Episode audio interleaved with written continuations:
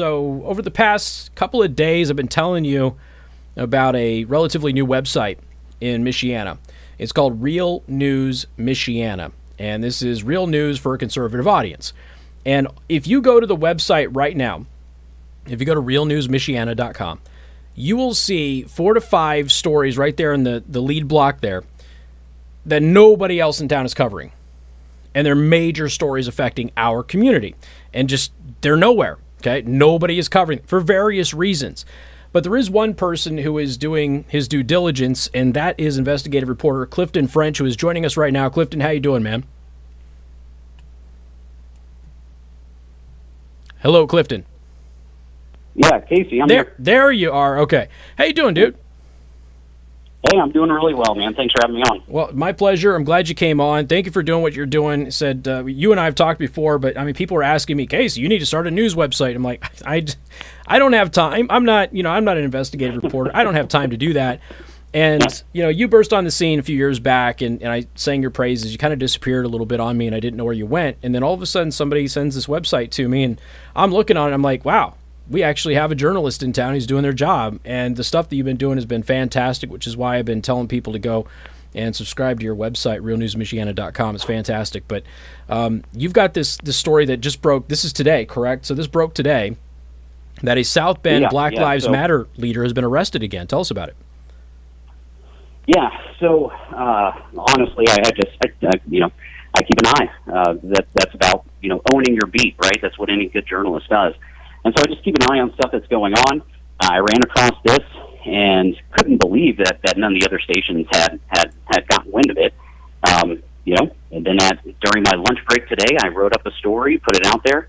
Um, this this guy uh, continues to get arrested. This is this. I mean, he had a uh, an arrest earlier this year uh, in Floyd County for fighting a police officer and trying to take away his taser. Um, you know, a drunken bar brawl that broke out in front of this bar in Floyd County. Um, so anyway, I I found this once again. Uh, resisting law enforcement. He was found by police officers, according to these court documents, slumped over in Goshen, uh, slumped over his steering wheel in a running car. Um, they said with a a uh, uh, open container of alcohol inside, and then when they tried to, to to get him to do field sobriety tests, all that, he refused everything. Um, so they they got a warrant, and he fought with police the entire time. Uh, once again, according to these court documents, um, fought with police the entire time while he was being, um, you know, at the hospital. Had to be strapped down in a bed, um, and and forcefully had his blood drawn for this for this, uh, you know, toxicology report. So this guy's got a history of violence against police and resisting arrest. He's got a, a history of doing things that will cause him to have contact with the police and get arrested himself. Um, and of course, he's escalated those charges now just by doing the things that he's doing. Now, there might be some people in the audience, Clifton, who are listening to this, and, and they're not all that surprised that you have somebody who is a Black Lives Matter activist who doesn't like the cops and gets in arguments and fights and, and resists arrest and that sort of thing. So, what makes this story, you know, a little bit different than all of that, in your opinion? Well, it's because this kind of stuff isn't covered. Um, so there was just four days ago um, a story. Fun. I mean, well, let me just go back a little bit further. Every single news outlet here has fawned over over this guy, right? Um, they do stories over and over and over using him uh, as as this source, right, to talk about to talk about police brutality and all of these things. Um, well, even four days ago, ABC 57 did a story. Uh, excuse me, ABC 57 did a story, and I'm just going to read you the first the first paragraph. Okay. Um, this is Black Lives Matter said it was taking pandemic relief into its own hands uh, with what it called the quote survival fund, a fund that the national organization uses to give back to families uh, some fiscal relief from the pandemic. Black Lives Matter South Bend said it wanted to use that money uh, for other things, right? So they wanted to use that money for uh, to fund those impacted by police misconduct, families who have loved ones incarcerated, or African American trans women, because according to BLM South Bend, they not only have been adversely impacted by the pandemic, but also impacted by society as a whole. To me, this sounds like Jorden, who has lots of legal fees building up um, from his incident in October and from this last incident. It sounds like he's just building a slush fund uh, for his for his legal fees, so he doesn't have to pay for them. Now um, we've we've actually seen this. We've seen this happen before in yeah, other Black Lives Matter chapters where they've done this. They they go out there trying to instigate a police abuse story by intentionally arguing and fighting with cops and hoping that they can get some kind of a story out of it, and then they use their own network to fundraise as if it were for the organization, but it's really used to protect themselves with legal with legal fees. Yeah, well, I mean, and, and you know, and I'm, I'm even not. I'm, I'm going to get away from the from the BLM movement and just talk about and just talk about this gentleman, right? Um, this guy and his organization here um, has been successfully, uh, you know, influencing policing within South Bend when they all have these criminal records, right? So you're, you're bringing these criminals in uh, to have a seat at the table to tell this community um, how how how to how to police, right? Um, I don't I don't know. I mean, I, I I just don't think it's a good idea to bring criminals in, uh, people who are continuing to commit crimes, um, bring them in and have them have a say about how policing is handled uh, within the community. And by we're talking about with with Jorden Giger here, and what what you're referring to with having an impact on local policing. We've been covering the Citizens Review Board uh, with the South Bend Police Department. Yep. He's been an advocate for that, correct?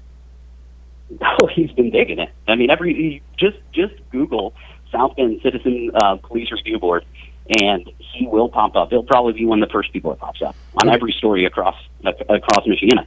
And on top of that, uh, they're using this. They're, All these TV stations um, and all the media here is they're all using him um, and, and quoting him. All they have to do is go to a social media page. I mean, I have, I have the, the picture that he had on his Facebook page. It says Latin Kings, Latin King Lives Matter. I mean, he's obviously supporting um, a well-known violent criminal organization, street gang, um, and then going in and pushing for this citizen review board. Um, you know, the merits of that you can you can argue the merits of that that that police review board, but the, the messenger of this um, is somebody who who is committing crimes um, and supporting local street gangs. Now, I think you might have some people out there who really don't pay very close attention to this, maybe like you and I do and they're going to be like, "This is yeah. one guy who supports Black Lives Matter. Yeah, okay, he's been on the news, but he's not the organization. He's not important. He's just one person. He's a lower rung individual. That's it's not fair to lump him in with uh, the organization and that sort of thing. How how do you respond would to some, like somebody like two more? What's that? would you like Would you like me to name two more of the organizers of uh, the, the means. activist movement in South Bend? Sure. All right. So you have Eli Cantu. Eli Cantu. Uh, go to his social media page. Uh, and and I've talked to him uh, as well. He is a, a proud member of the of the Latin King gang, proud member of the Latin King gang. He told me himself that he is a nation man with the Latin Kings. Right. Okay. Um, he's also been a part of this this movement. Then you have Wayne Hubbard. Wayne Hubbard, another gentleman uh, who is and oh, and by the way, Eli Cantu has been arrested for cocaine and battery recently. Uh, then you have Wayne Hubbard, another person who's who's a part of this this movement, right? Wayne Hubbard, look him up on MyCase, look him up, look up his court records, um, is is facing uh, domestic violence charges right now, and and it seems to be a the domestic violence seems to be a pattern with him, right? And these are the people who are trying to change the way policing is done. They're trying to influence policing, and all of them are consistently being arrested um, and, and in, in many cases convicted of, of committing crimes, right? Mm-hmm. So we've got so, we got leadership and very influential people in South Bend Black Lives Matter who have routine encounters with law enforcement, routine guilty pleas, felonious guilty pleas, pending felonious cases, and, and rap sheets, who are actively being promoted by local media as just concerned citizens in order to change the way the South Bend Police Department and other departments in Michiana do policing in our communities yeah, the narrative is what matters. That's and there appears to be a tie to, and there appears to be a tie to uh, to a gang, Latin Kings. Yep. Yeah. yes. Wow. Yeah. Yeah. I mean, it's it's the uh, the, the the media here just you know um, they they just they just pull the wool over the eyes, right? Mm-hmm. Um, they don't want they or they just don't know what's going. on. I mean, here's my theory with the media here, right? You either have they're, they're, the journalists here are one of three things. They're either children and just learning, right? They have no idea what they're doing. They're they're learning the trade, and uh, and so they can't really do the job, right? They're either that, they're political hacks, or they're just pretty faces who want to be on TV. That's it. Those are three things. Wow. Well, and a lot of those younger people too. I mean, they can't ruffle any feathers, even if they wanted to. No, I mean, and they don't know how, right? Uh, I mean, I, I, I I've worked in several places across the country. Um, you know, the the investigative journalism has been my shtick for a very long time, and I, I moved back here specifically for family. That's, that's the reason I'm here. I was covering the FBI, ATF, Department of Homeland Security, SOCOM, CENTCOM, Tampa PD, and the uh, in the Hillsborough County Sheriff's Office before, mm-hmm. right? Yeah. So, you know, that's what I do. Is is I'm I'm able to dig in and find information, and and honestly, I'm not I'm not scared to put the truth out there. Uh, a lot of people are scared um, to get to your point to to to ruffle feathers and to uh, actually do their job. You know, instead they're covering stories about you know a puppy or ducks being stuck in a drain or or something, right? Um, stuff that doesn't matter to this community. Yeah. Clifton, how can people support you and Real News Michiana and this this project that you've now launched that actually delivers real news to this community? Yeah, so go to realnewsmichiana.com. Um, I need your support, right? I need everybody's support. Uh, go to realnewsmichiana.com. Go to subscribe. You know, for 30 cents a day um, for becoming a, a member subscriber, uh, you can support conservative conservative journalism. You know, right here. There's nobody else who can do it. Um, the more I get, you know, the the more support I get, the more that I can do. Um, you know, this is right now. It's it's a it's a labor of love, uh, and I'm hoping that that eventually it can turn into a you know a, a full time gig instead of just turning stuff um, you know once or twice a week. If I were doing this full time, you would get five to ten stories like this every single day. So, realnewsmichiana.com. Go to subscribe. Uh, you know, and and any support I can get, uh, I, I greatly appreciate. Clifton French, we appreciate it, man. Thank you so much for the time. Hey, thanks, Casey. All right.